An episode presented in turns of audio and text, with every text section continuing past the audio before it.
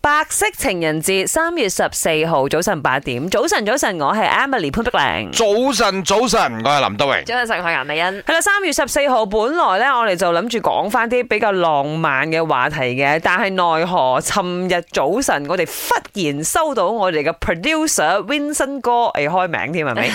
即係確診啊！嗯但係佢唔係首次確診㗎啦吓，舊年應該都係差唔多個時間，誒你應該佢都係講確診嘅。佢係又確診，係啦，二度確診 啦，叫做。誒，因為嗰時候佢第一次嗰陣咧係未有疫苗嘅時代嘅，係嗰個時候我哋都非常擔心啦。但係呃好彩嗰時候佢並冇症狀，可以係講直頭無症狀之下確診嘅。嗰時候眨下眼咁耐咗噶啦，一年成㗎㗎啦，哦一年啊，嗰時候其實都幸運嘅，大家叫做，係因我哋為係佢身 close contact 邊啦，嘅人咧都冇中啊，係喎即係就算佢女朋友都冇啱中。好啦，啱咁啊當然好翻啦，冇乜事之後，呃誒今日誒就尋日朝早應該咁嚇講，即刻就話俾我聽佢又係兩條線啦嚇，PCR test 啊都出嚟，而且 CT 值咧係極低嘅，成係十係，六啊不。過都講翻啦，因為我哋三個咧，最後一次見佢係星期五啦，嗯咁啊，我哋咧即係跟足晒 SOP，第二、第三日都做咗 test，又冇症狀嘅，係誒所以我哋都係翻工啦，啱啱嗯啱，都好正常啊！而家周圍都咪先係啦係咪先邊度冇人中啊？係，但係我好奇嘅係一樣嘢，我身邊咧真係越嚟越多人係二度確診。哎呦，咁啊，上兩個星期有一個 friend 又係咁啦，嗯咁啊 Vincent 哥即係我哋 producer 係第二個啦。係咁啊，你身邊即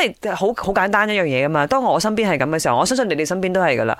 誒冇，so 嗯未 far，有啊誒 Vincent 哥係我第一個身邊第一個我身二度確邊診嘅二人度，確診都唔多，嗯除咗佢，仲有另外一個。即係我識咁多朋友啦，係係兩個人嘅啫。嗯不過我講翻啊，我個 friend 我二度確診係咪？佢並冇坊間傳言咁樣誒個症狀減緩啊，冇啊，嗯嗯佢係更加辛苦啊，嚴重啲啊哦係啊佢 oxygen level 都跌得幾低佢下打 booster 啦，係嘛？打咗嘅，佢全嗯部都打晒咗。咁啊，當然根據佢嘅中醫嘅講法，係因為之前都未完全 recover 翻，咁啊嗯啊，今次再誒染疫啦，叫做如果之前未完全啊 recover 翻啦，就證明佢身體裏邊仲有抗體噶咯。係唔係應該係咁嗯講，即係中醫啊嘛，佢哋係佢哦話佢氣虛啊，虛虛。哦，之前哦個人佢虛係因為呢啦個病毒有攻擊你嘅誒，即係呼吸道啊，同啱埋肺部嗰啲咁樣咧。啱啱啱 m 我要講嘢。誒、我本身就係個二度確診嘅人。咁第一次嘅時候咧，我就有symptom 啦，同埋係第一日係好難呼吸嘅啫。咁之後第二次二度確診咧，就係、上個星期。我二度確診嘅時候咧，我本身嘅 oxygen 係跌到去八十八嘅，係好辛苦。誒、三日嘅時間。咁我本身係有打電話去私家醫院，但係私家醫院都話佢哋係 full 晒，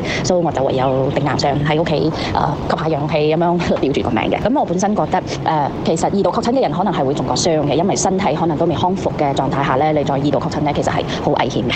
我本身就是那个二度确诊的。去年五月，我跟家人全部十二个人，我们都感染了新冠肺炎。然后上个月，我们又再不幸的又再感染多一次。